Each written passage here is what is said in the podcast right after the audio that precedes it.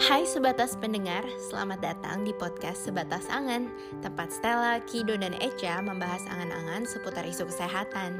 Tentunya dari sudut pandang yang tidak biasa. Yuk berangan-angan bareng. Halo, welcome back to podcast Sebatas Angan. Balik lagi ada kita bertiga nih di sini. Hai. Sekarang kita sudah di episode 4 dan masih akan bahas gak jauh-jauh lagi dari sistem kesehatan. Kali ini kita mau bahas tentang asuransi kesehatan nasional di Indonesia atau yang lebih dikenal dengan BPJS ya. Siapa sih yang gak pernah dengar BPJS? Pastinya sih semua orang kalau yang di Indonesia pernah dengar BPJS dan pasti tahulah tentang BPJS soalnya sering ada di berita gitu kan. Bener-bener.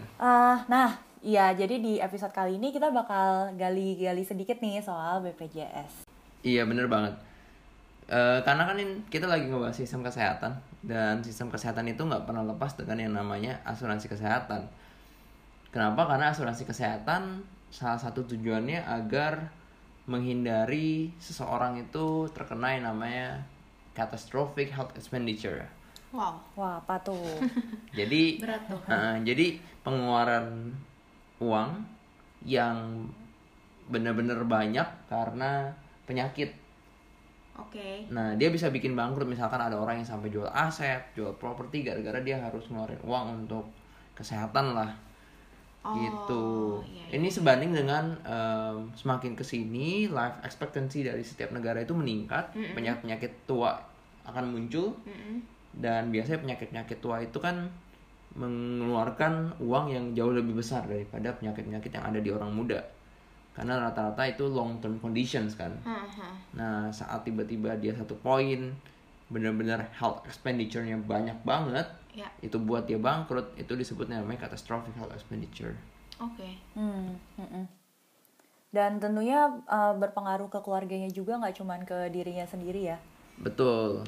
Itu pertama tuh kenapa asuransi kesehatan penting di dalam sistem kesehatan. Yang kedua, asuransi kesehatan secara tidak langsung memberikan akses seseorang kepada layanan kesehatan. Asuransi kesehatan itu kan punya akses ke layanan kesehatan ya kan? Iya. Jadi secara nggak langsung ya orang itu punya akses dong ke layanan kesehatan itu. Oke. Gitu. Jembatannya lah. Jembatan saat dia kerjasama dengan asuransi kesehatan. Kalau si BPJS sendiri awal mulanya dari mana sebenarnya?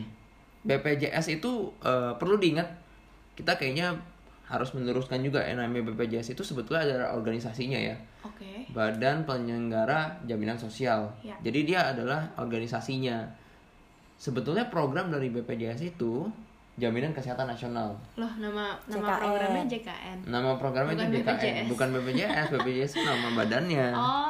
Selama ini ngertinya BPJS. Karena BPJS ada dua kan, ketenaga kerjaan sama kesehatan. Sama kesehatan. BPJS ketenaga kesehatan atau kesehatan itu punya program namanya Jaminan Kesehatan Nasional. Oh, oke. Kalau orang kalau ngomong punya BPJS nggak gitu sih?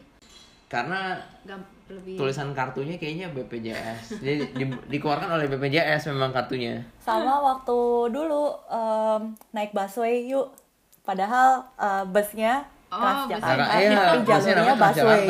Busway kan cuma jalurnya doang ya, namanya juga busway jalurnya. Gitu. Cuman gara-gara ada plang busway di mana-mana, jadi orang bilangnya ya naik busway gitu. Personifikasi. Padahal namanya kan TJ ngomongnya kan, Transjakarta. Iya, TJ harusnya Transjakarta. Oke, JKN terus gimana? Oke. Itu mulainya tuh memang 2014 JKN itu, tapi sebetulnya BPJS itu dan segala-segala ini udah dicanangkan 1 dekade sebelumnya. Udah dipersiapkan 10 tahun lebih sebetulnya. Dan peraturannya tuh ada keluar 2004 bahwa akan ada yang namanya Badan untuk Menyelenggarakan Jaminan Sosial. Okay. Bla bla bla bla bla sampai akhirnya 1 dekade kemudian 2014 1 Januari 2014 program JKN itu sah. Okay. Jalan. Wow. Gitu. Tapi sebelum BPJS, sebelum JKN dulu-dulu kan sering ada tuh yang terkenal ASKES atau ASKES, asuransi kesehatan yang terpisah-pisah gitu kan, Dok. Ya, jadi betul.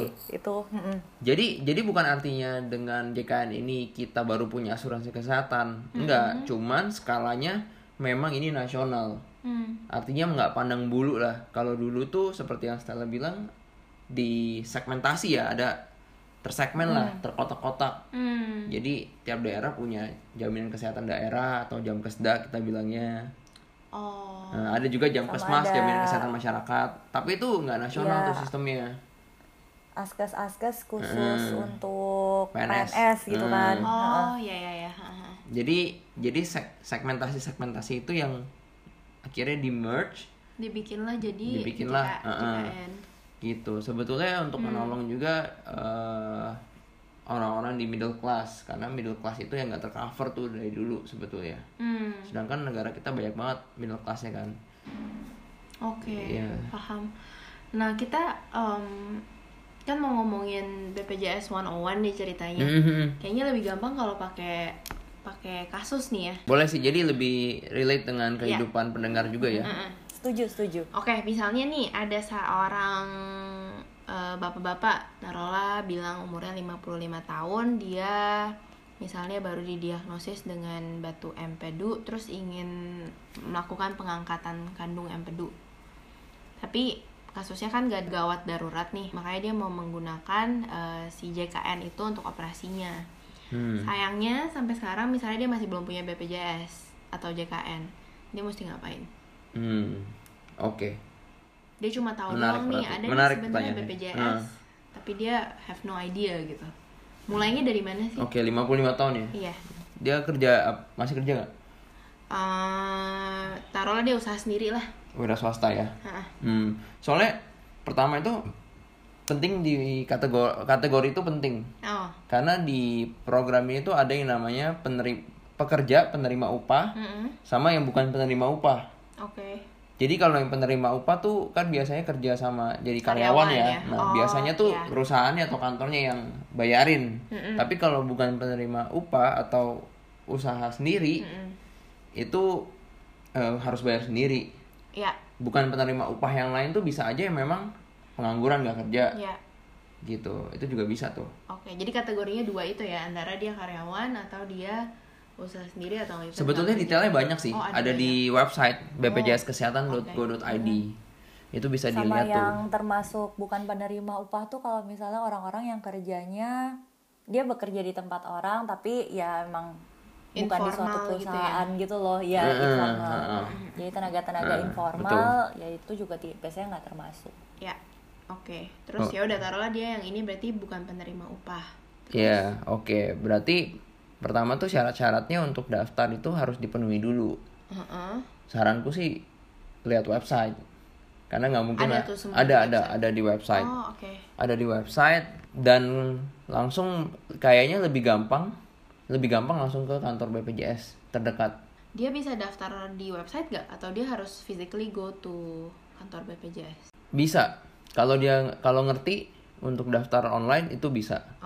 Karena yang pasti tuh karena daftarinnya per kartu keluarga, yang harus disiapkan pastinya tuh kartu keluarga. Tapi syarat-syarat lain itu harus dilihat di website. Ada ya? Ada. Oke, setelah itu biasanya akan teraktivasi tuh anggotanya. Jadi dia harus untuk ikut program JKN dia harus mendaftar dulu menjadi anggota BPJS. Lalu nanti kan kalau urusan namanya asuransi kita harus ada premi kan kita ngomongin ya. Iya. Kita harus bayar. Nah, lalu nanti harus menentukan kira-kira dia mau bayar premi yang mana, kelas 1, 2 atau kelas 3. Itu bisa pilih dia berarti ya, terserah dia. Kalau bukan penerima bantuan bisa. Penerima bantuan tuh dia yang dibayarin pemerintah. Nah, kalau dia bayar sendiri preminya bisa pilih. Kalau nggak kalau dia nggak bayar sendiri atau dibayarin pemerintah, itu mau nggak mau kelas 3. Bukan pemerintah itu udah pasti ke kelas 3. Okay.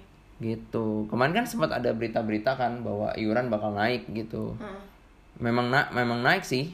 Akhirnya jadi kelas 3 itu 42.000, kelas 2-nya 100.000, kelas 1-nya 150.000. Ini per bulan. Per bulan. Sebelumnya berapa ya? Dulu itu kelas 1 seingatku 80.000. Iya. Kelas 1 80.000. Hampir double ya. Oke, terus itu sih kalau tahap pertama dari pasiennya itu jadi anggota BPJS dulu. Lalu kadang-kadang pas pendaftaran tuh nggak segampang itu lah ya. Iya, kayaknya sering dengar kayak aduh ribet banget. Kemarin keluarga kita sih ada yang baru ngomong ya, aduh ngurusin nyokapnya ribet banget nih, mesti karena belum ada BPJS mesti gini gitu gitu. Quick guide-nya gimana sih? Atau apa yang harus dipahami? Atau ada pitfall apa yang mesti di watch out gitu? Pengalaman aku ke kantor BPJS, yang pertama datangnya mesti pagi. Sepagi apa itu? Kok kayak ke apa? Rumah sakit pemerintah nih rasanya. Datangnya masih pagi karena ngantri. Oh gitu. Oh, banyak orang yang ngurusin BPJS. Dia kalau nggak salah sih BPJS kantor buka jam 8. Jadi harus standby, kalau bisa standby sebelum jam 8 itu. Oke. Okay. Tapi kayaknya sama aja ya kalau bikin SIM juga di tempat gua bukanya jam 1 tapi kita udah ngantri dari jam 7. Tapi pagi gitu. Tapi nggak tahu juga nih waktu pandemi apakah dia ada pengaturan kan? Oh iya. Nah, ini juga agak-agak mesti dilihat lagi atau telepon. Arah-arahnya ke online. Diharapkan seperti itu. Ya sebetulnya karena syarat-syaratnya toh juga kalau online tuh harus di-scan. Nah kalau orang yang nggak punya scanner atau butuh dadakan kan makanya tetap datang aja gitu. Tapi syarat-syaratnya harus dilihat dulu karena cukup banyak, karena biasanya ada fotokopi berapa kali. Jadi yang pertama itu sedia uang fotokopi. Dekat kantor BPJS tuh pasti ada tukang fotokopi. Sama kayak dekat kantor kelurahan gitu. Betul. Karena pasti banyak orang yang mau fotokopi atau mau ngapain. Jadinya uang fotokopi syarat-syaratnya harus diketahui dulu tuh.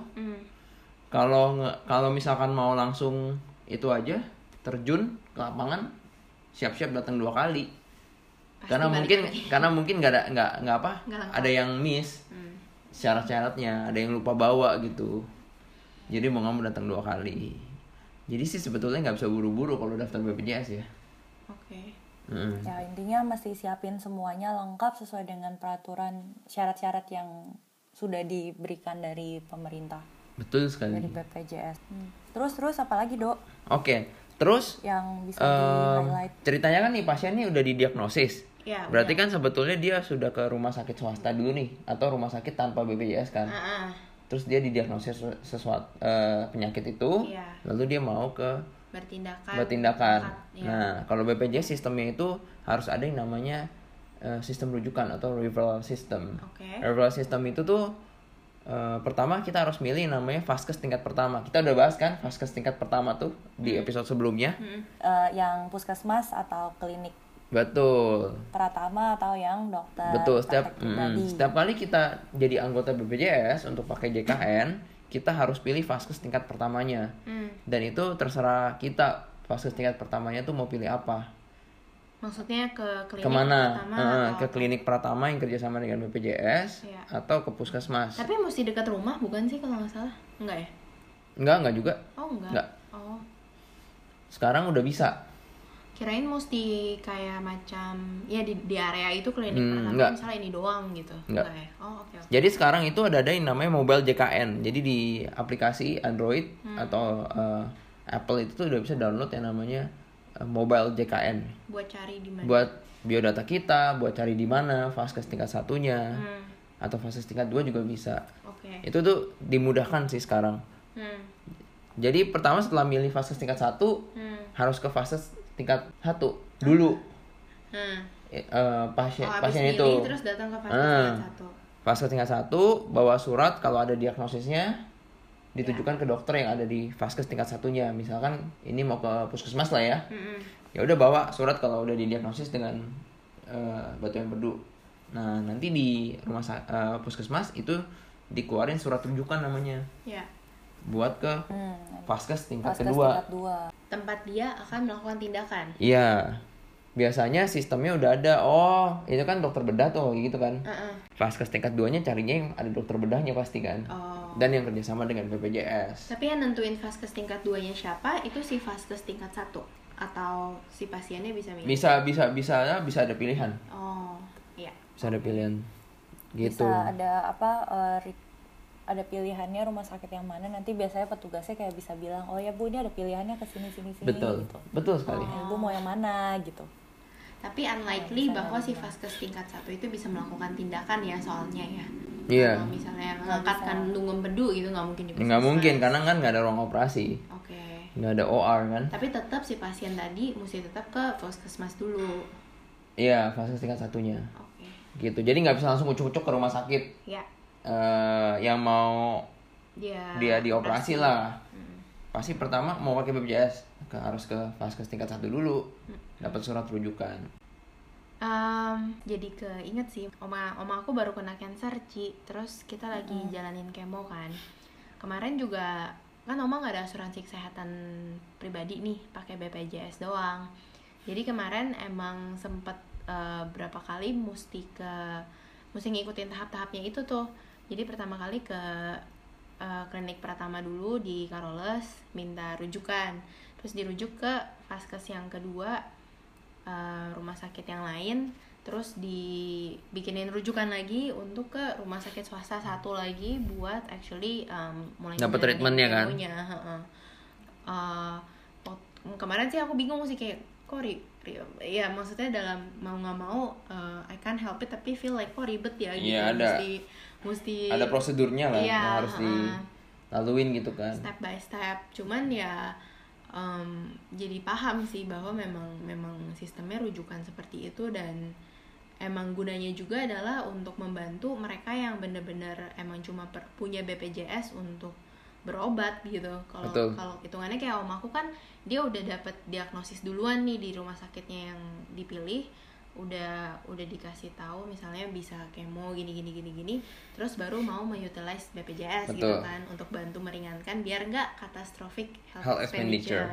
Cuman kan kita tahu maksudnya masyarakat Indonesia secara umum pasti masih banyak juga yang benar-benar harus rely on BPJS doang. Betul. Untuk berobat gitu kan. Kayak sebelum lanjut kayak orang-orang yang harus cuci darah seminggu berapa kali, harus kimo.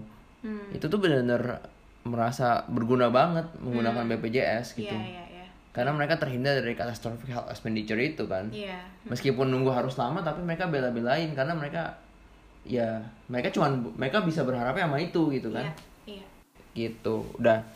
Apalagi? Biasanya yang masalah-masalah di rumah sakit swasta itu gimana soal BPJS? Betul.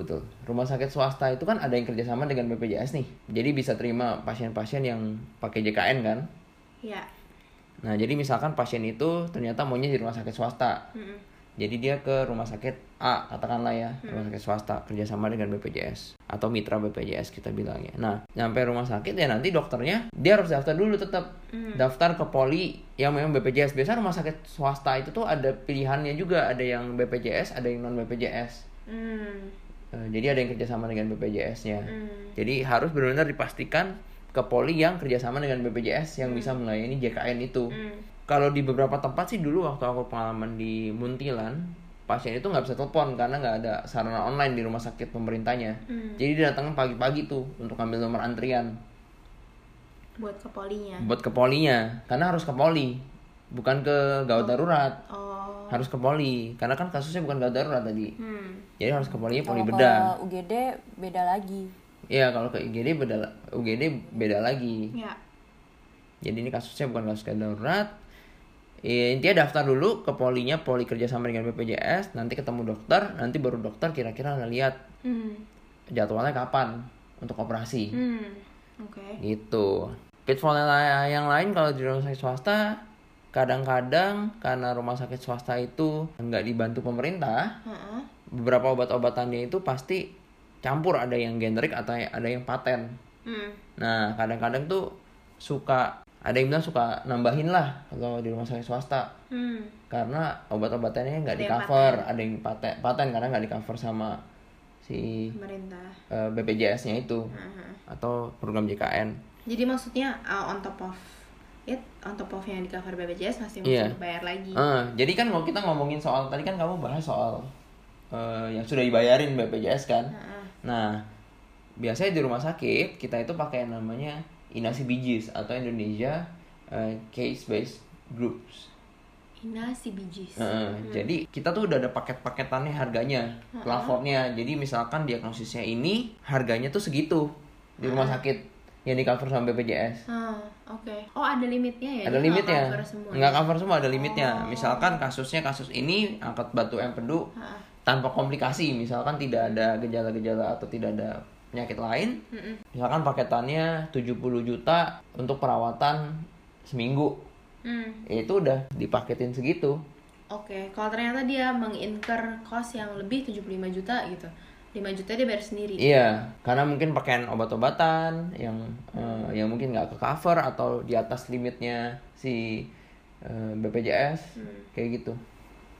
Tapi standarnya si 70 juta untuk paket ngangkat kandung empedu tanpa komplikasi itu didapatkan dari mana? Didapatkan dari riset yang dilakukan si pemerintah atau BPJS. Harusnya itu yang tanganin tuh health economics, orang yang ahli di health economics. Jadi dia ngitung-ngitung cost-nya kira-kira nih rata-ratanya berapa secara nasional untuk si kasus si kandung empedu ataupun kasus misalkan contoh lain DBD. Nah, cuma ini menarik. Nggak tahu ya, aku tiba-tiba kepikiran aja risetnya itu dia lakukannya ke rumah sakit pemerintah lagi atau rumah sakit swasta? Semua harus ya. Across the country harusnya. Ntar kayak PCR COVID lagi. Kenapa? Yang PCR COVID kan kemarin pemerintah batasin harga 900.000 kan.